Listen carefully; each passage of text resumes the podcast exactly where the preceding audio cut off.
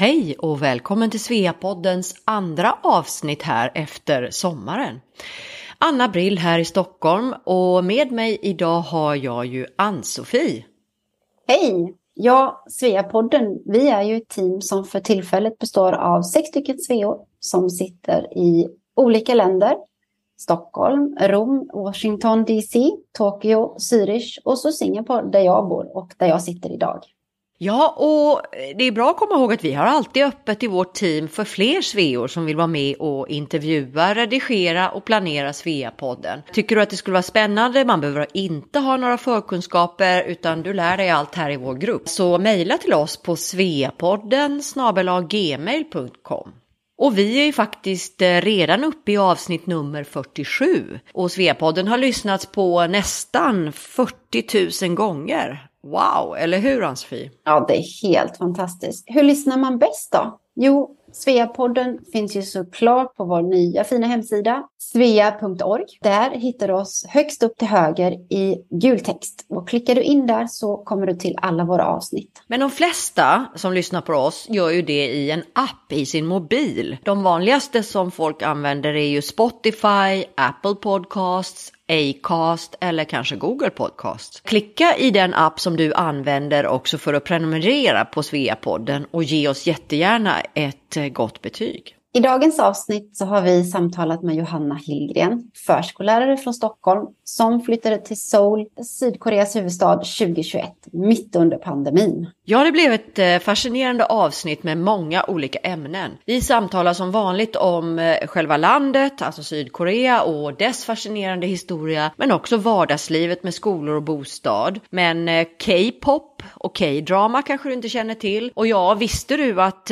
koreaner faktiskt äter levande bläckfisk? Det där med bläckfisk, det hade jag hört talas om då våra bekanta faktiskt fick uppleva detta vid ett besök i Sydkorea. Men vi pratade också om mer trevliga matupplevelser som bibimbap till exempel. Och som vanligt så hinner vi ju med turisttips för dig som vill besöka Sydkorea. Jag visste till exempel inte att gränsen upp mot Nordkorea är ett turistmål som många besöker. Kände du till det? Nej, det kände inte jag heller till. Men det låter så spännande och jag blev väldigt sugen på att besöka Seoul efter vi hade pratat med Johanna. Det är ju bara sex timmars flygresa från Singapore.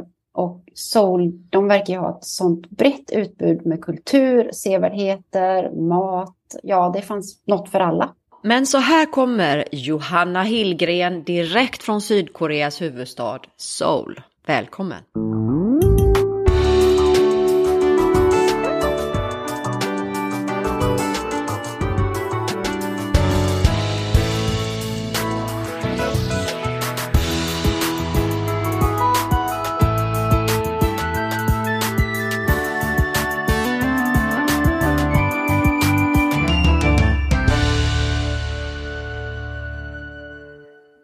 Jag. jag heter Johanna och jag är trettiosex år gammal, bor i Seoul. Innan vi flyttade hit så var jag förskollärare och utbildade mig också till pedagogista. Så jag jobbade med olika förskolefrågor. Nu är jag bara, eller vad ska man säga, bara mamma och hemmafru. Jag jobbar inte utan tar hand om allt markarbete så att min man kan jobba. Vi flyttade hit mitt i pandemin. Vår flytt hit blev faktiskt också framflyttad på grund av att vi inte riktigt visste. När vi väl kom hit så, så kände vi att ja, men saker och ting är ungefär som, som hemma fast man behöver ha munskydd överallt. Jag kommer ursprungligen från eh, Stockholm men eh, träffade min man och flyttade till Linköping och sen tillsammans med honom flyttade vi hit till Seoul. Och Seoul ligger ju i Sydkorea och det finns väldigt mycket spännande att säga om Sydkorea, men jag tänker att vi kan nöja oss med den här lilla presentationen av mig kanske. Hallå Johanna och varmt välkommen till Sveapodden. Så kul att få träffa dig och få hänga med ända till Seoul. Alltså en bit bort från där jag sitter, Anna här i Stockholm. Och med mig idag har jag Ann-Sofie här också som sitter i Singapore, eller hur Ann-Sofie? Ja men precis, så jag är lite närmare Johanna än vad du är, det kan man ju ja. säga. Ja, vi är nästan grannar. Nästan grannar, ja. Berätta lite om Sydkorea och, och liksom, många kanske inte har besökt, man, man har inte så mycket tankar och associationer. Vad, vad, vad är det för land och Seoul liksom? Hur är det? Alltså Sydkorea är ett eh, ganska litet land till eh, ytan, men ett ganska stort land till eh, folk, eh, folkmängd. Det bor eh, nästan femtiotvå miljoner människor här. Så det är en väldigt liksom, folktät, folktät eh, land. Och väldigt många av de här människorna bor i Seoul. Ja, vad ska man säga? Sydkorea är ett land som har en ganska intressant historia. För det är ju liksom delat i två. Det, ja, hur kom det där till egentligen?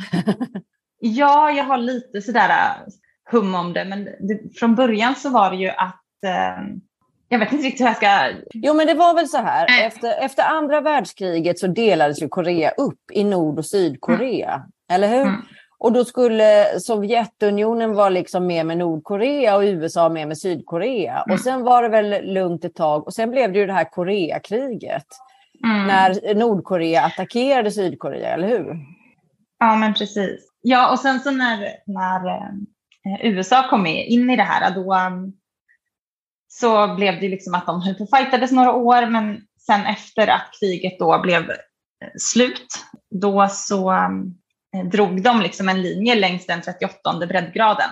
Och bara, ja, men här ska gränserna mellan länderna gå. Och då fick ju, var ju U S A med och eh, stöttade upp eh, Sydkorea. Som då utvecklades till en demokrati. Och Nordkorea fick stöttning av eh, Kina och, och Sovjetunionen. Som då utvecklades till ett eh, ganska kommunistiskt land. Och det är ju väldigt många idag som liksom gärna vill att Nord- och Sydkorea ska förenas. För att de är ju ändå ett land. Det är ju många sydkoreaner som har liksom, släktingar på nordkoreanska gränsen och vice versa. Hemskt tragiskt, eller hur? Ja. Det är ju samma människor.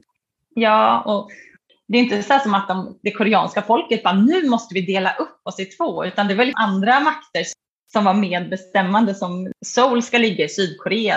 Eh, därför så drar vi liksom gränsen ovanför. Men än idag så finns det ju väldigt mycket militär kvar här. Som, jag läste någonstans att eh, U S A har eh, var nästan tjugoåtta till tjugonio tusen soldater i Sydkorea fortfarande. Och det är ju ifall Nord skulle attackera. Tror du att de flesta sydkoreaner vill att det ska bli ett land? Jag vet inte. Jag känner inte jättemånga koreaner, men de som jag känner är ju väldigt övertygade om att det finns otroligt mycket nordkoreanska spioner i, i Sydkorea.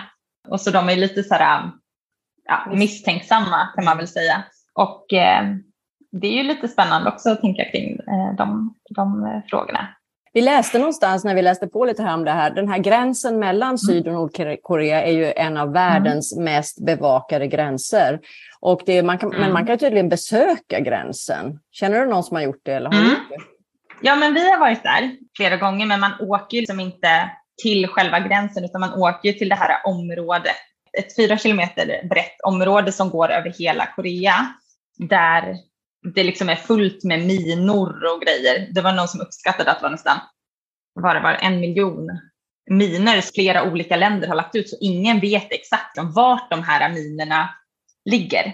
Så de har liksom röjt upp lite, av de här, lite i de här områdena då, där man kan åka till, till gränsen på den zonen då och titta. Och så kan man åka upp till ett så här observatorietorn och liksom sitta med sina binoculars och titta ut i då Nordkorea. Och så ser man en, en stad med nordkoreansk flagga uppe på. Och det är liksom ingen som vet om det här är en riktig stad eller om det här är en stad som de har byggt upp för att man ska se.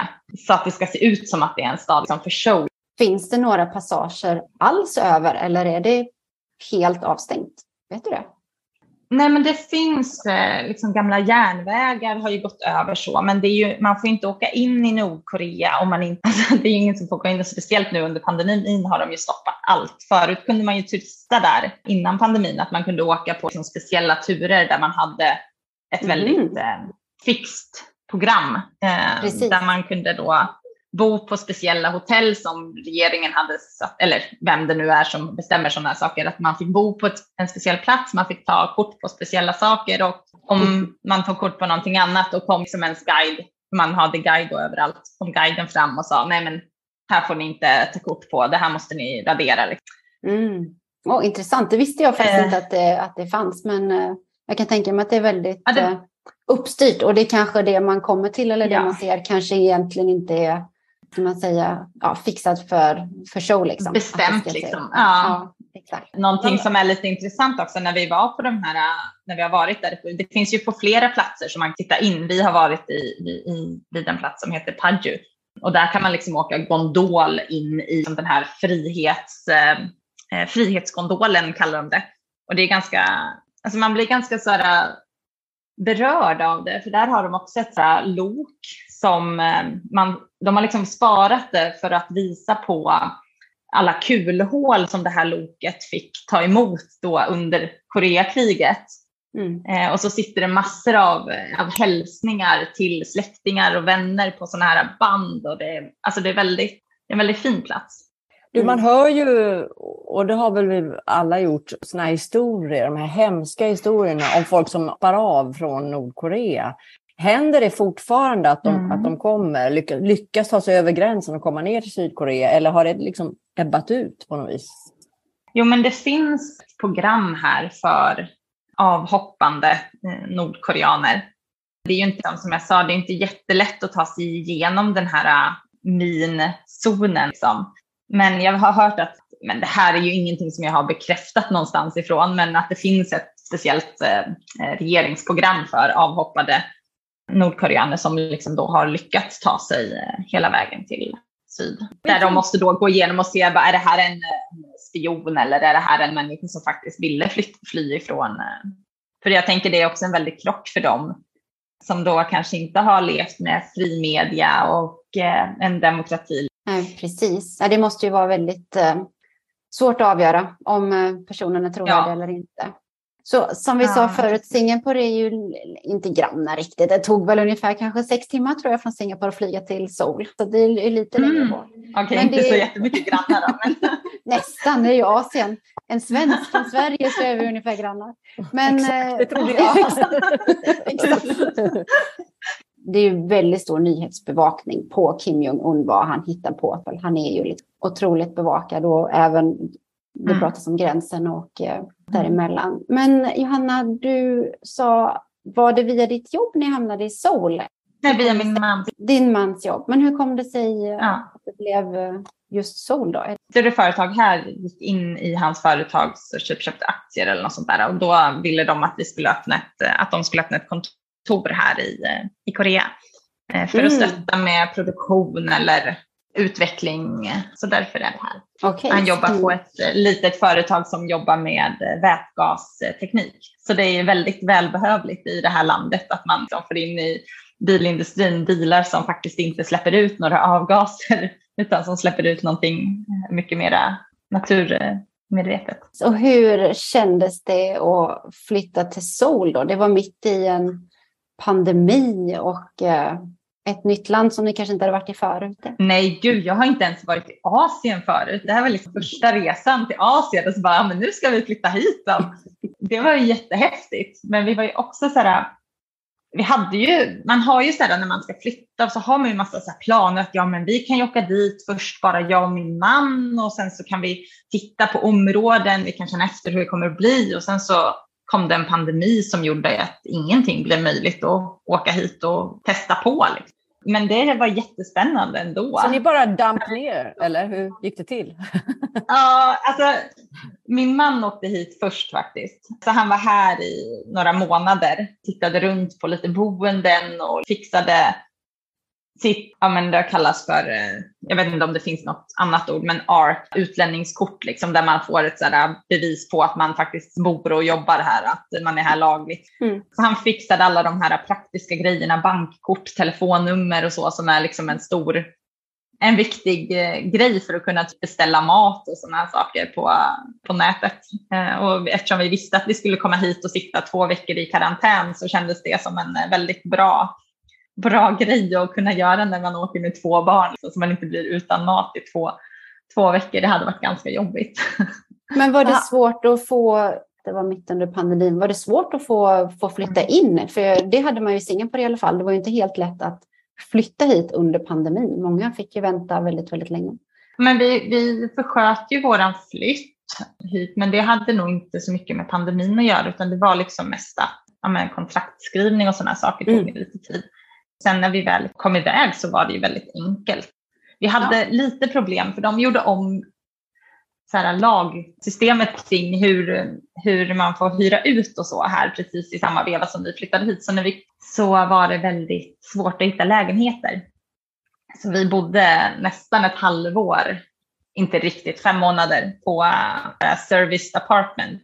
Mm. Vilket jag tyckte var väldigt, väldigt jobbigt. Varför då? Christian, det är ganska jobb... trevligt och, och, och lättsamt tycker jag. Ja, kanske om jag hade varit liksom själv. Men eftersom jag hade barnen, jag ville inte vara kvar i lägenheten när de kom in och städade. Vi var tvungna att gå ut varje dag för att de skulle in och bädda och tvätta golven. Allt. Leksaker hade vi ju med oss eftersom vi innan hade suttit två veckor i karantän. Hade vi en hel fjärdedelsväska med fullt med spel och, och leksaker till dem. Och de ville man inte heller ligga, att skulle ligga utspritt på hela golven när de kom in och städade. Och så.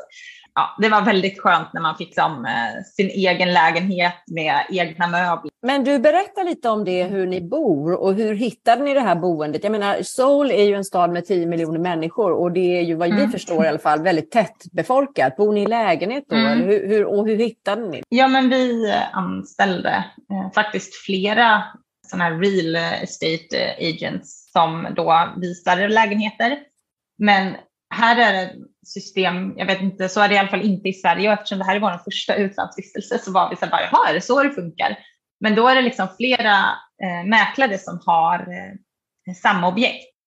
Så det är inte säkert att den lägenheten som man tittar på ens fortfarande är ledig. Men så fort man har liksom betalat handpenning på en lägenhet får man den. Så vi, när vi väl liksom var och såg den här, då bara, men gud, nu måste vi snabba puckar. Och eftersom liksom, företaget skulle vara med i allting så var vi väldigt oroliga att vi inte skulle få lägenheten när vi väl kände att det här var en bra lägenhet för oss. Är det som mest lägenheter? Det finns inte hus, det finns inte på kartan, eller? Jo, men det finns hus också. Men det är mest lägenheter. Det är mycket sådana här high-rise-lägenheter. Vi bor i, i en, av, en sån ganska högt upp. Vi bor på tjugofemte våningen. Från att bo på fjärde hemma i, hemma i Sverige till att liksom men, bara... Så bor du ja, liksom... men nu åker vi upp till tjugofemte våningen. Liksom. Bor du mitt i smeten, mitt in i centrum eller var liksom bor ni? Ja, men vi har fyra hållplatser till Seoul Station som en centerpunkt. I det här kvarteret där vi bor så är det ganska mycket utlänningar och eh, expats som bor, eh, vilket är mm. ganska så skönt. Det var faktiskt en fråga jag hade, hur man väljer boende, om man väljer mm. områden som det är mycket expats eller där bor alla svenskar mm. eller där har vi en skola som är bra. Mm. Eller? Det är sånt man får ja. tänka på. Vi visste ju när vi flyttade in här så visste inte vi vart barnen skulle gå i skolan. Mm. Så vi valde utifrån vart min man skulle jobba så att han inte mm. skulle få jättelångt eller jättemycket byten med tunnelbanan eftersom trafiken här kan vara ganska kaotisk både i, liksom, om man kör bil och när man åker tåg. På, mm. Det är ju väldigt svårt också att få taxibilar vissa tider på dygnet för de som är redan bokade. Du har ju också två barn. Berätta lite om dem och hur det har varit och hur har du hittat skola eller går de på dagis eller hur går det till? Nej, men de går på skola. Jag har en fem- och en sjuåring och de åker skolbuss till skolan varje morgon. Så de har ju extremt mycket längre dagar här i Korea än vad de hade i, i Sverige. Eh, när man liksom hade fem minuters eh, promenad eller cykeltur till eh, förskolan som de gick på då. Och nu så har de liksom en halvtimme, fyrtio minuters bussåkande. Om man inte fastnar i trafiken, för då kan det ju ta lite längre tid. Men det var en omställning för dem. Ja, det är en internationell skola. Hur hittade du skola och hur valde ni skola? Men vi åkte runt och tittade på, tror vi kontaktade två andra skolor också. Och sen så kom vi in på den här skolan lite på ett bananskal känns det som. För det är oftast ganska långa köer till de här internationella. Så vi hade väldigt tur att vi kunde komma in. Komma in för vi valde egentligen en annan skola som var lite mer så här som en förskola. Men när vi var där och liksom bara, ah, men vi vill gärna ha våra barn här. Då så, ja ah, men vi ska tyvärr stänga. Oj. Så då hoppsan. Ja, vi skulle utveckla marken och bygga hus där, där den skolan mm. låg. Så då bara, aha, men vad gör vi då?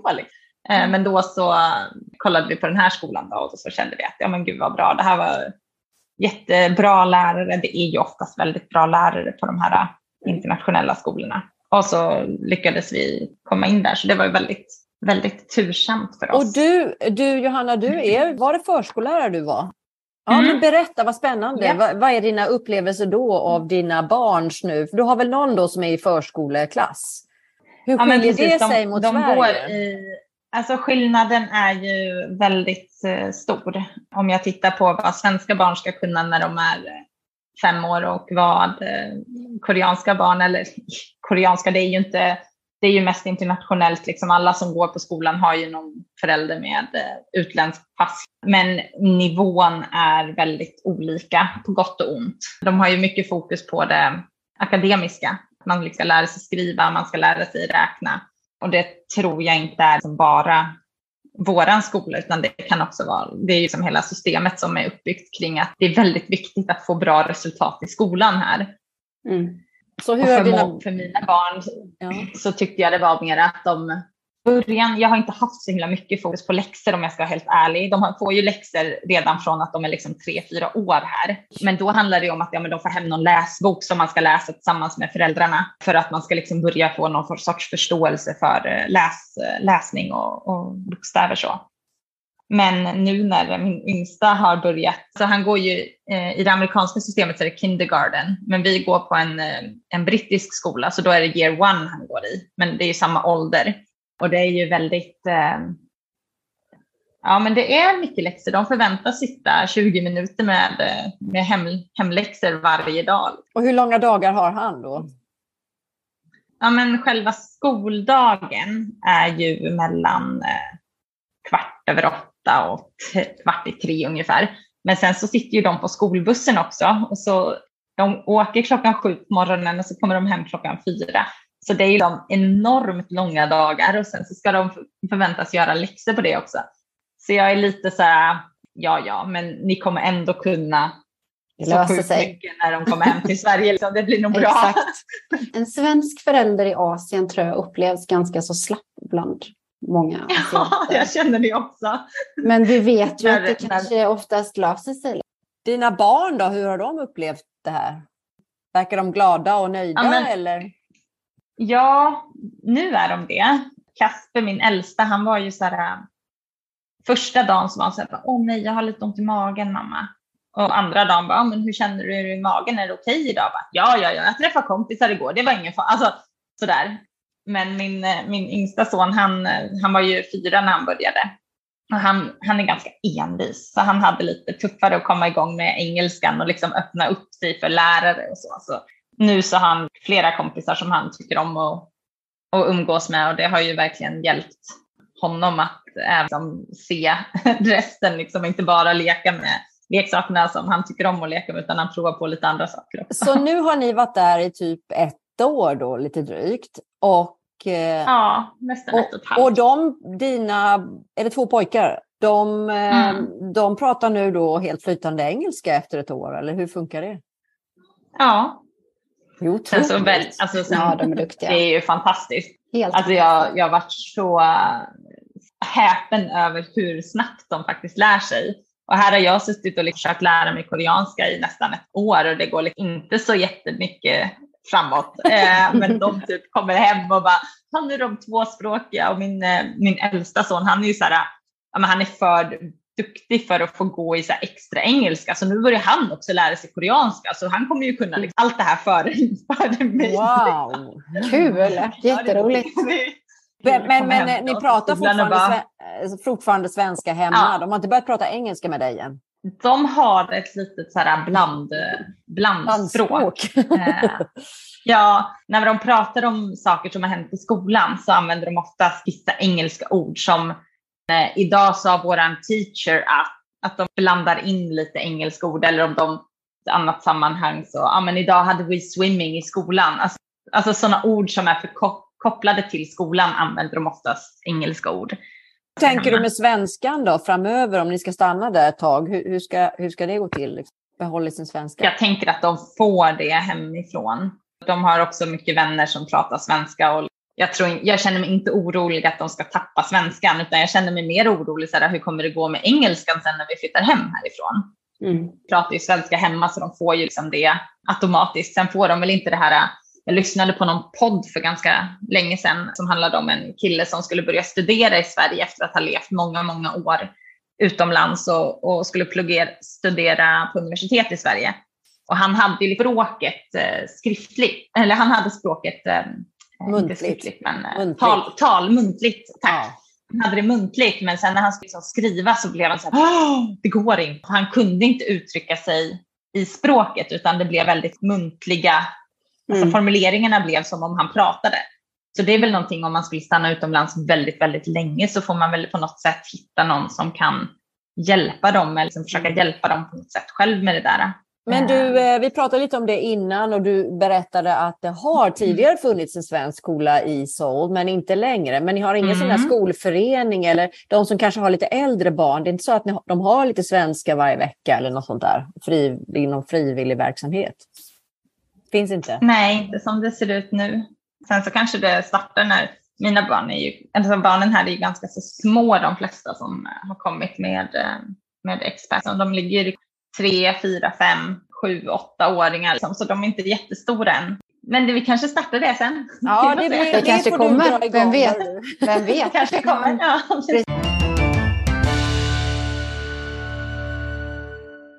Svea är den största ideella Sverigefrämjande organisationen utanför Sverige. Våra värdeord är världsvid vänskap, global kompetens och lokalt stöd. Vår vision, det är att vara det självklara nätverket för svensktalande kvinnor utomlands. Och vårt syfte är att främja svensk kultur, svenska traditioner och det svenska språket ute i världen. Välkommen som medlem i Svea. Du hittar all information om hur man blir medlem på svea punkt org.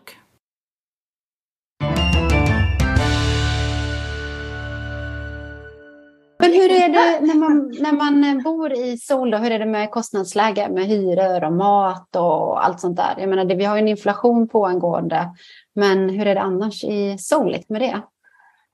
Mm, det är ganska dyrt att bo i Seoul. Mat är ganska dyrt att köpa, men mm. i alla fall om man som vi som är van vid västerländsk mat, alltså köpa yoghurt är ganska dyrt, men det är ganska billigt att köpa ris. Så ja. Mat som är vanligt att äta här är inte lika dyrt som mat som är vanligt att äta hemma. Nej, precis. Och palsternackar går typ inte att hitta. Alltså om man vill göra något med palsternackar. Har man, har man matmarknader och sånt? Eller är det bara supermarkets som gäller i Seoul? Ja. Eller hur? Man nej, har bara nej, nej. matmarknader. Matmarknader också. Det kan också vara jättedyrt ja. Även om man går till sådana. Nej, det är mycket, alltså det är mycket billigare att gå på en marknad och köpa. Köpa grönsaker till exempel. Grönsaker är ju något som kan vara ganska dyrt inne i en snabbmatsaffär, men det är billigare i, på marknaderna. Men där ser vi också beroende på säsong. För ett tag sedan så kostade en sallad, isbergssalladshuvud typ tusen won och det är ungefär sju kronor, så sju svenska kronor. Eh, idag när jag var där då kostade det fyra tusen trehundra won. Mm. Eh, så det har gått upp nästan fyra. Men det, var, det är väl för att salladssäsongen kanske håller på att ta slut så de säljer ut de sista till lite dyrare. Jag vet inte. Kan det också ja. Vara. Klarar du dig på koreanska ja. När du eh, går på matmarknaden då? Eller går det, går det på att prata engelska? Hur är det med det? Det går att prata engelska. Eh, mm. Och när det inte går att prata engelska eller med gester, typ så här, peka på grönsaker och sådana saker, så får man använda sådana översättningsappar. Och det går alldeles mm. utmärkt.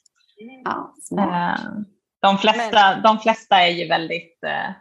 Alltså det, jag upplever att många tycker att det kanske är lite jobbigt att prata engelska.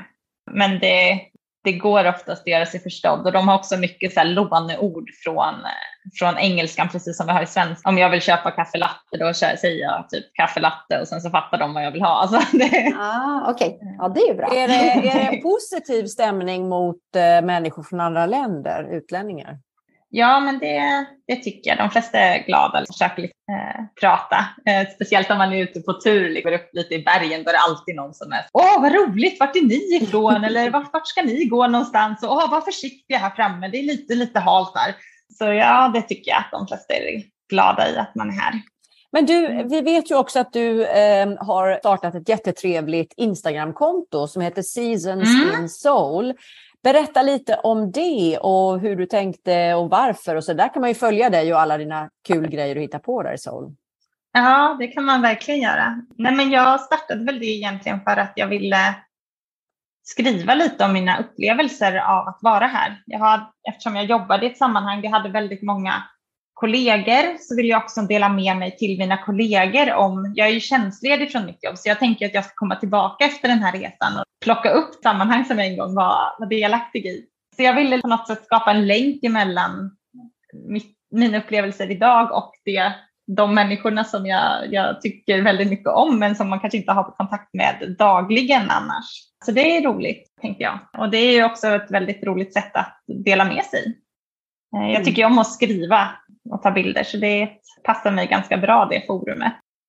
Trevligt. Och sen vet vi också att du har ju engagerat dig i vår fantastiska organisation Svea. Du är sekreterare och webbansvarig. Berätta vad Svea betyder ja. för dig och hur du har upplevt det när du har kommit ut. För du har inte bott utomlands tidigare. Att komma till ett land där det finns en Svea är ju fantastiskt. Alltså bara kunna umgås med människor som har bott här under en lite längre tid, som vet vart, ja men här kan du köpa det här som liknar, ja jag vet inte vad jag ska ta, det här mjölet som är bra att baka med, eller bara att man kan eh, träffa likasinnade, det är ju fantastiskt. Så Svea har betytt jättemycket för mig. Hur hittar du Svea? Hur, hur, hur liksom, visste du att det fanns innan du kom dit, eller hur? Ja, men det visste jag. Idag är man ju lite så snabb på datorn, så jag hade ju googlat och, och sett att det fanns. Du kanske till och med hade l- lyssnat på Sveapodden. Det hade jag inte gjort, men det har jag gjort nu. Ja, bra. Och berätta men, vad ni hittar på i Svea där i Seoul. Hur många var ni? Var ni sjutton, sa du? Ja, vi är ungefär sjutton. Vi hittar på alla möjliga saker. I höstas, i våras, så hade vi en sån här tvålskapartillfälle där vi fick liksom komma hem till en Svea-medlem och så här göra egna Svea-tvålar. Nej, det var vad kul. Gud vad kul. Ja, jätterolig idé. Den var, den var gul, gul och blå. Och sen så med doft av, med doft av så här cherry blossom, eftersom det var direkt efter cherry blossoming här i Seoul. Oj, eh, det var fantastiskt. Och eh, på onsdag så ska vi gå på baseball och hej. Mm. Vi har fram något lag här i Korea. Jag har ingen aning om hur det kommer att bli, men det blir nog roligt. Annars så har vi återkommande bokklubbar och kaffemorgon där vi liksom bara träffas och ja, men pratar om sånt som vi är inne i just nu. Jag måste bara få sticka emellan här med, går ni på restaurang? Vi måste prata lite om maten i, i Sydkorea. Ja, va, vad, är, vad är det för mat? Vad äter man där? Och vad är, vad är de bästa rätterna som du har träffat på? Nej, men, men för, för mig som vegetarian har det faktiskt varit lite svårt att hitta eh, mat i början. För du vet, man går in på en, på en restaurang och så möts man av nej, nej, nej, vi har ingenting vegetariskt, vi har ingenting som du kan äta här. Och man bara, okej, okay, eh, men jag är ju hungrig. Men eh, nu så har man liksom hittat de här äh, rätterna som man kan, som man vad kan är det, äta. Vad är deras mest kända rätter, hör du? Och jag skulle nog säga att... Eh, en kötträtt är väl bulgogi. Det är typ någon sån här eh, köttgryta som man eh, tillreder speciellt sett. Men jag äter ju mest eh, något som kallas för bibimbap. Och bap är ju då ris. Så det är en, en rätt på kokt, kokt ris och sen så ligger det grönsaker över. Och den kan man också ha kött i om man, om man tycker om det. Men... Eh, populärt här att gå på sån koreansk barbecue, att man sitter vid ett sånt här bord och så har du grillen i mitten. Mm. Eller hur? Det är, ja, det är väldigt vanligt här. Det är väldigt ja, vanligt här också. Ja. På, påminner det lite om, om japansk mat, eller? Kanske vågar inte. Jag inte svara på. Inte jag det får ni faktiskt. Ta med någon som är med i Svea Japan, tänker jag. Och sen du som är vegetarian, nu måste jag fråga dig. Du, kimchi, det sa min man när jag pratade om Korea. Kimchi, vad är det? Berätta. Vet du vad det är? Ja, det är ju fermenterad kål, typ, eller fermenterade grönsaker som har en så här stark sås i sig. Är det gott? Det är väldigt spännande. Ja, det är väldigt olika. Alltså det är som, som så här svensk husmanskost. Liksom. En familj gör det på ett sätt, en annan familj gör det på ett annat sätt. Så ibland kan du gå på restaurang och äta, gud, det här är den godaste kimchi jag någonsin har smakat. Och sen så går du till en annan restaurang dagen efter och bara, oj, vad är det här? Är det här verkligen kimchi? Alltså, det, det, så det smakar väldigt olika eh, på olika mm. restauranger beroende på vilket recept man använder, såklart. Att man har det till alltså, allting. Kimchi, kimchi är till allt. Typ heligt här. Ja, ja, precis. Det är ju ingenting som man... Eh, alltså det måste man äta om man kommer till Korea. Eh, och det är också sånt som folk... När man går på restaurang så ställer de fram det som såna här smårätter. Så äter man på restaurang här så får man alltid kimchi till. Det hör till. Det är ett tillbehör som hör till alla maträtter. Det är egna varianter på så här kimchi-gryta och kimchi-fried rice och såna här saker. Det var lite om... spännande. Vi var på Ikea för ett tag sedan där de hade kimchi-fried rice på menyn. Liksom. Oj! Om du skulle laga något koreanskt, vad skulle du göra då? Mm. Då skulle jag göra bibimbap, sån här ris med risgrund och sen så grönsaker och, och ägg på kan man också ha om man vill det. Som man de blandar ihop sen i någon liten röra och käkar med pinnar. Det är väldigt gott. Ja, det tar vi fram ett sånt recept. Det låter gott. Hur är det att ja. jobba i Sydkorea? Har du vänner som jobbar? Alltså min man jobbar ju och för honom så är det ju ganska långa arbetsdagar. Mm. Och det är det ju för de flesta. Morgontrafiken kommer igång ganska tidigt och kvällstrafiken slutar aldrig åka, tänkte jag säga. Men långa arbetsdagar för de flesta. Är det svårt att hitta göra. arbete som utlänning? Ja, om man har engelska som, som första språk så har man lite lättare, för då kan man jobba som engelska lärare, eller om man har någon P H D i undervisning. Liksom. Då har man ju lätt att få så här jobb, för det är väldigt eftertraktat att, att man jobbar på sådana här kvällsskolor. Men annars mm. är det väl mer vanligt att man kommer, kommer från, om man kommer som expert från Sverige, att man jobbar lite på de här stora företagen. Liksom. Mm, man är utsänd helt enkelt. Och då har blivit placerad där. Liksom. Ja, mm. men precis. Du, känner du till någonting om hur det är för koreanska kvinnor? För att jag tycker man har läst om att Korea, Sydkorea är ett ganska konservativt samhälle. Att många är hemma och tar hand om barnen. Eller är det så att många är ute och jobbar och gör karriär? Vet du någonting om det?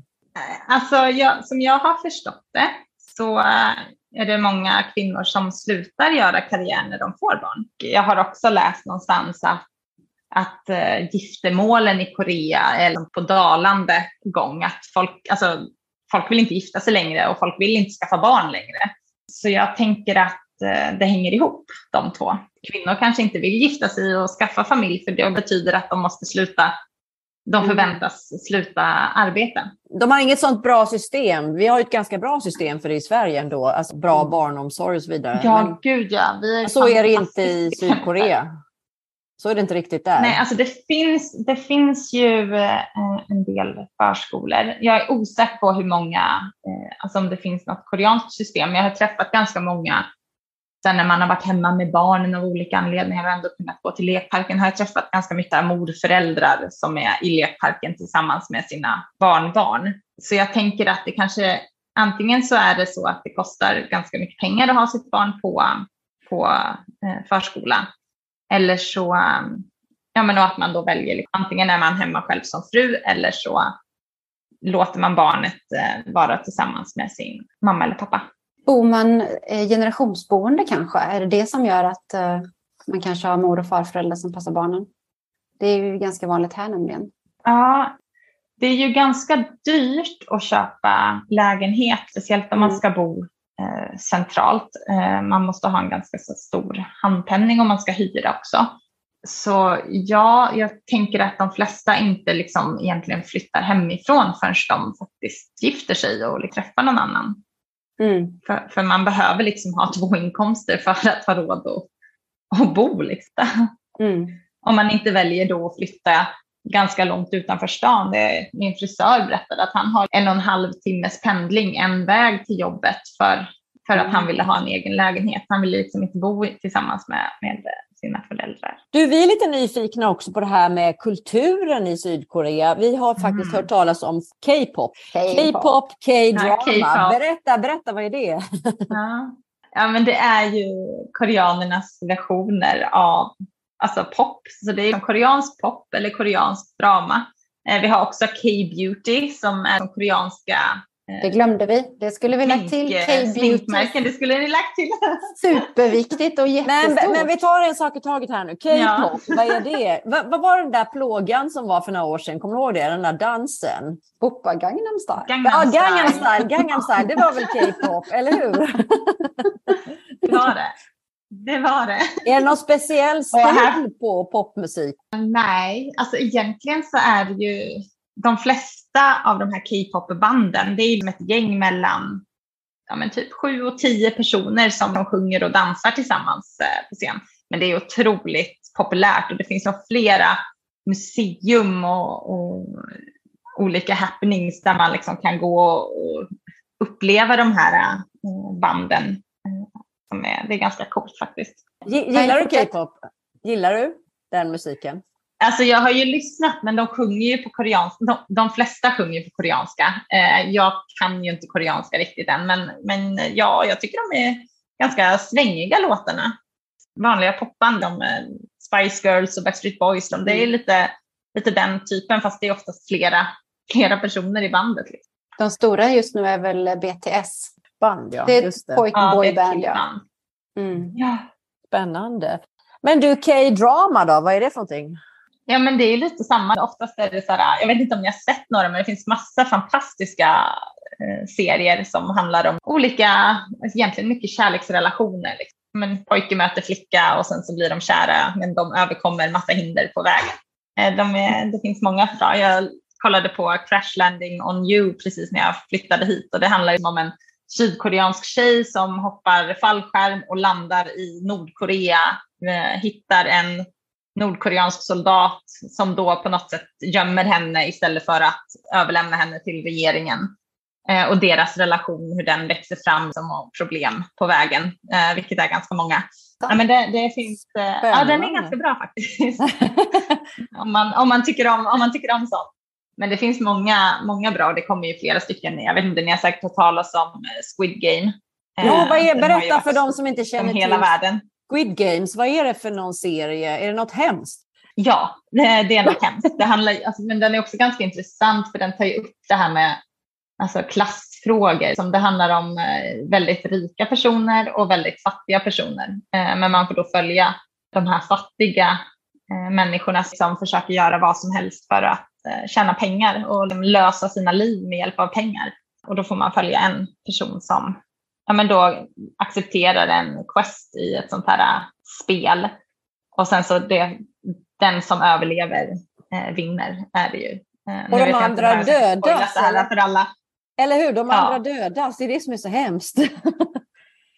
Precis. Det är Men det det där, som är så hemskt. Den där serien är för vuxna, eller det är det väl, hoppas man? Inte för barn. Ja, gud ja. Ja, gud ja. Nej, den är inte för barn.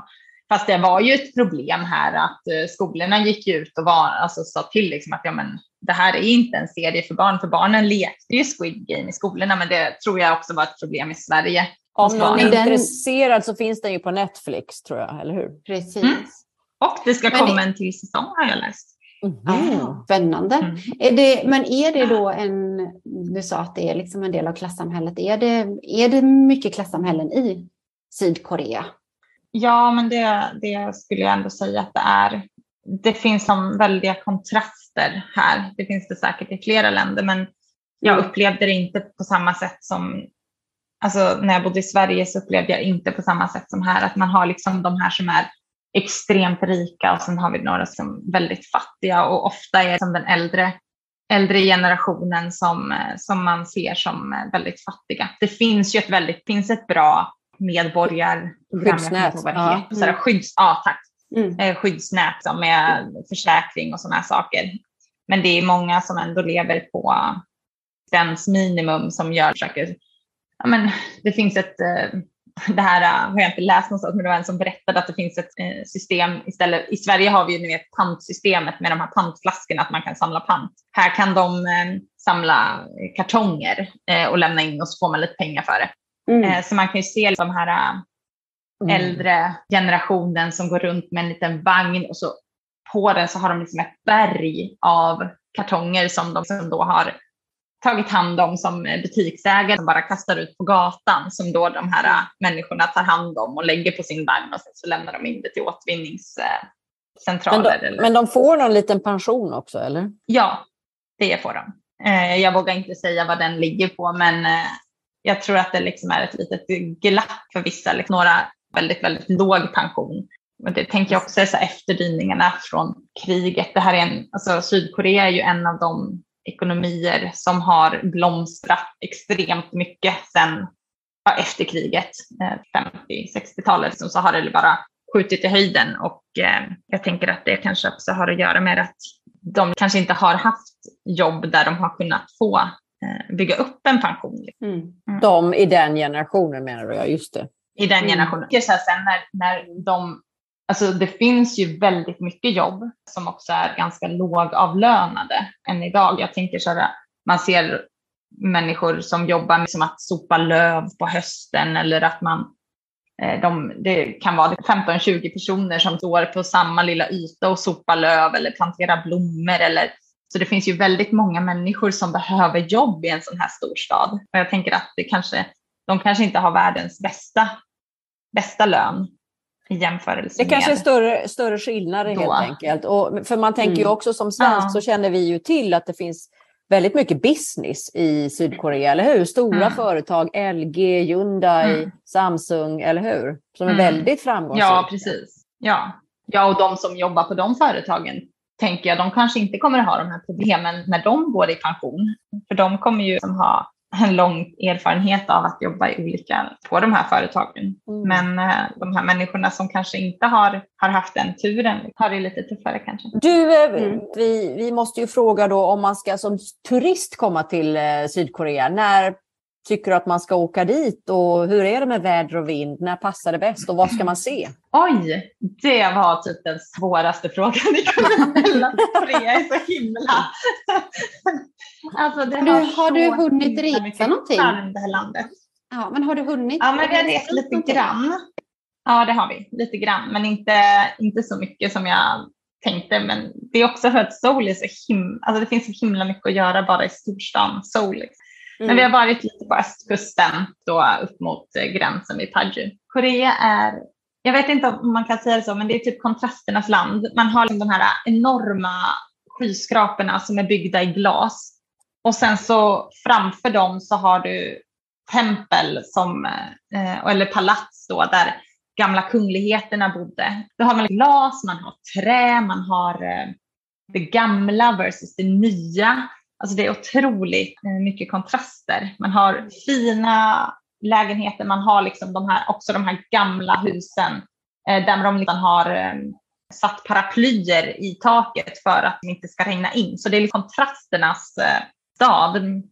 Vi var inne på det, de här gamla människorna som kanske inte har så jättemycket lön och pension, och sen så har man de här rika som kommer i kostym varje dag. Alltså det är lyxbilar kontra... Ja, jag vet inte. Det, det är som mycket kontraster. Men ska man resa hit, då ska man ju absolut göra det i typ april nu, eh, eller nu när det är eh, har ni körs, och liksom, har ni körsbärsblomning också i, i, som i Japan? Oh ja. Oh ja. Ja, är det, oh ja. Det är april då typ? Mm. Ja, typ april, början på maj där. Alltså det, det är lite olika från år, men ungefär eh, runt april. Och det är ju otroligt vackert. Men nackdelen är ju att på, på våren så kan det också liksom blåsa in sandstormar och liksom, mm. avgaser och sånt från ja, Kina-sidan. Liksom. Och då kan luften vara lite sämre, eh, luftkvaliteten mm. här. Och det är också lite nu på hösten att luftkvaliteten kan, är ibland inte så här jättebra. Hur märker du det? Ja, men man ser det ju som ut genom fönstret. Ibland är det så här disigt, så här vitt dis. Och då bara, ja, men är det antingen då hög luftfuktighet, att det är regn i luften, eller så är det några avgaser som blåst hit. Som oftast är det när vinden blåser från, från Kina-hållet som man, man märker av att det är en skillnad. Och då får man gå in på sina små väderappar och så tittar man på, jaha, men idag är luftkvaliteten inte så bra som man kanske önskar, och då kan man ju då välja om man vill gå ut eller om man vill stanna inne, eller om man...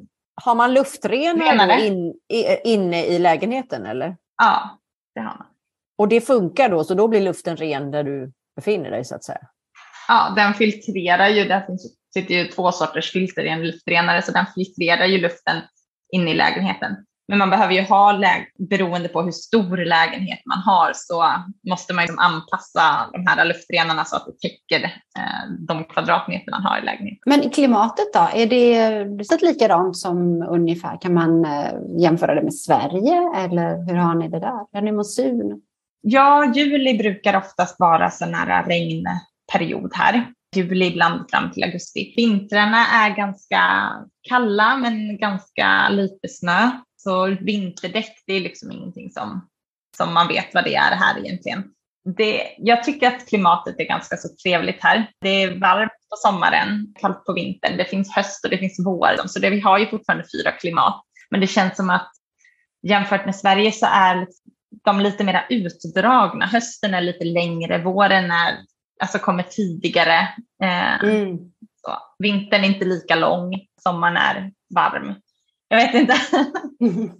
Jo, jag saknar, det är klart jag saknar svensk klimat. Jag saknar inte de här mörka, mörka vintrarna, för det är ju lite ljusare här. Det blir inte så mörkt där alltså? Man har...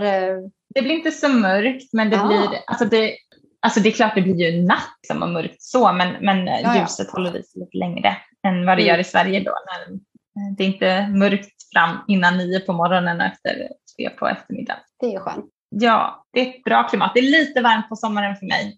Nu har ju vi åkt hem till Sverige under somrarna. Men när det blir trettiotre grader, då är det typ som att min hjärna slutar och slutar att fungera. Man vill bara, man vill bara ligga i en pool då. Och förstår. Vi, vi, vi hittade ju en pool. Men de stängde ju den för två helger. Så när det fortfarande är jättevarmt ute. Mm.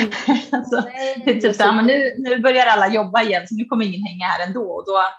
Då, mm. då stängde de poolerna. Nu i helgen så var vi ute, på, ute vid västkusten och badade.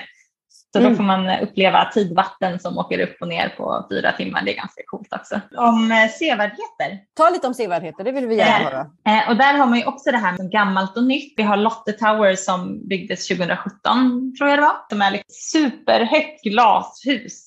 Där man åker upp och så får man en fantastisk vy över...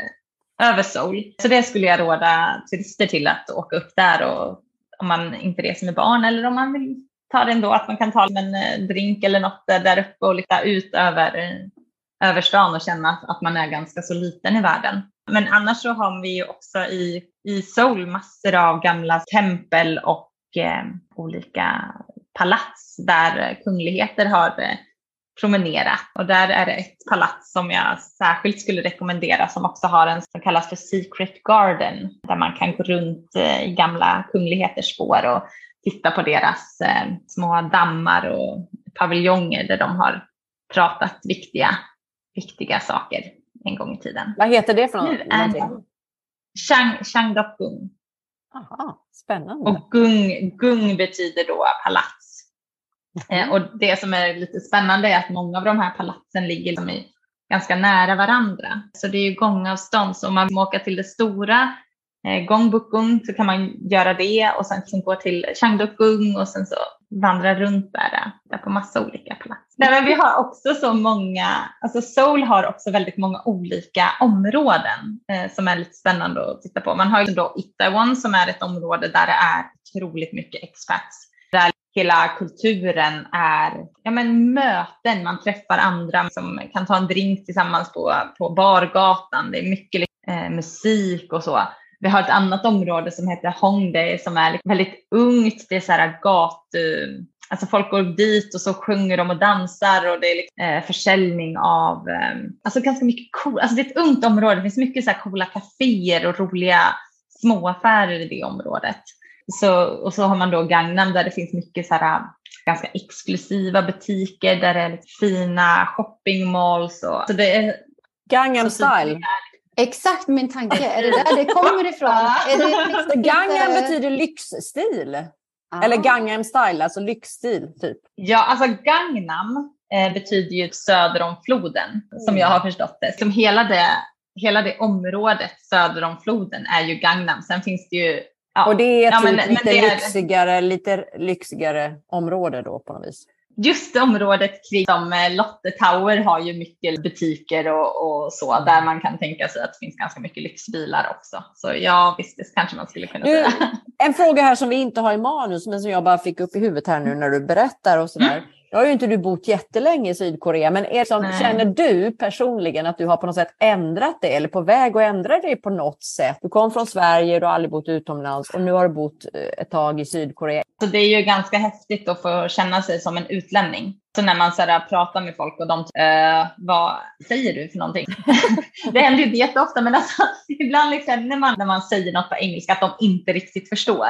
Så det är ganska så här, alltså det är ju jobbigt också såklart, men det är ju ganska härligt att känna att man, jag är verkligen den som är annorlunda i det här landet. Och det är en ganska bra... Känner dig mer unik? Ja, eller, ja men precis. Unik eller annorlunda. Man, de hör till fast man hör ändå inte till. Eh, man får lite mer eller, förståelse för hur det kan kännas att vara, vara den nya i ett sammanhang. Så det, det tycker jag är en, en kunskap eller en visdom som jag kommer att ta med, med mig resten i livet. Man bara får, får känna sig... Att, och det är liksom inte något varken positivt eller negativt egentligen. Utan det bara är så. Man är inte...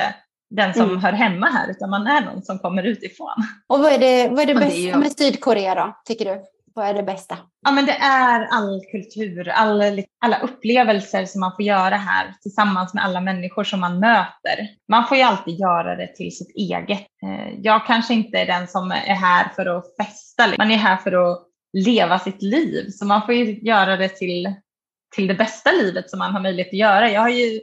Fördelen nu att jag inte jobbar, så jag kan ju verkligen på dagarna när barnen är i skolan, jag kan ta tillvara på dagen och göra, idag känner jag för att åka och titta på ett palats, eller idag vill jag åka till ett buddhistiskt tempel och lyssna på dem när de har gudstjänst.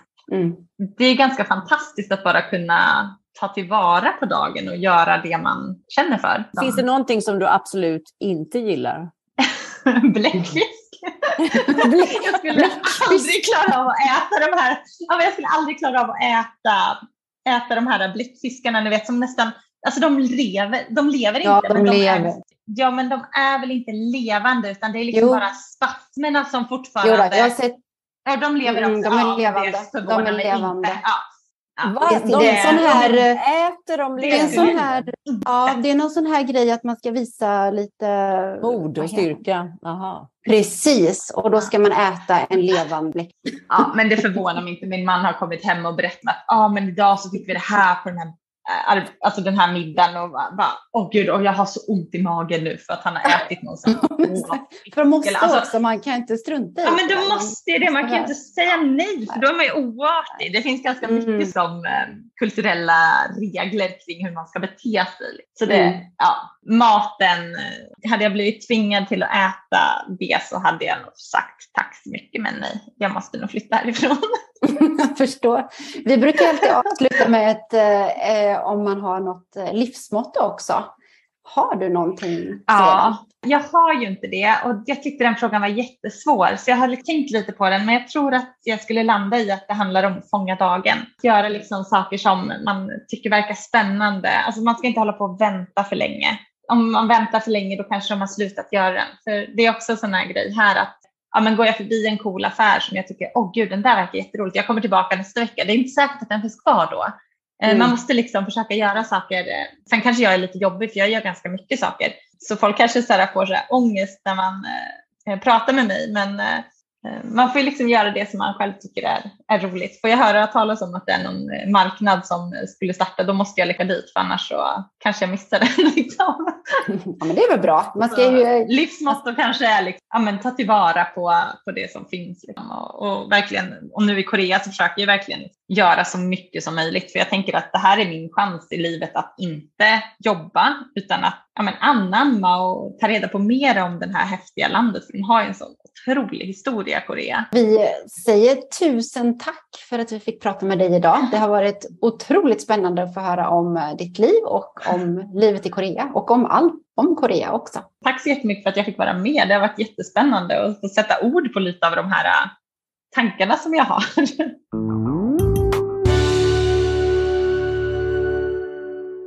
Tack för att du har lyssnat.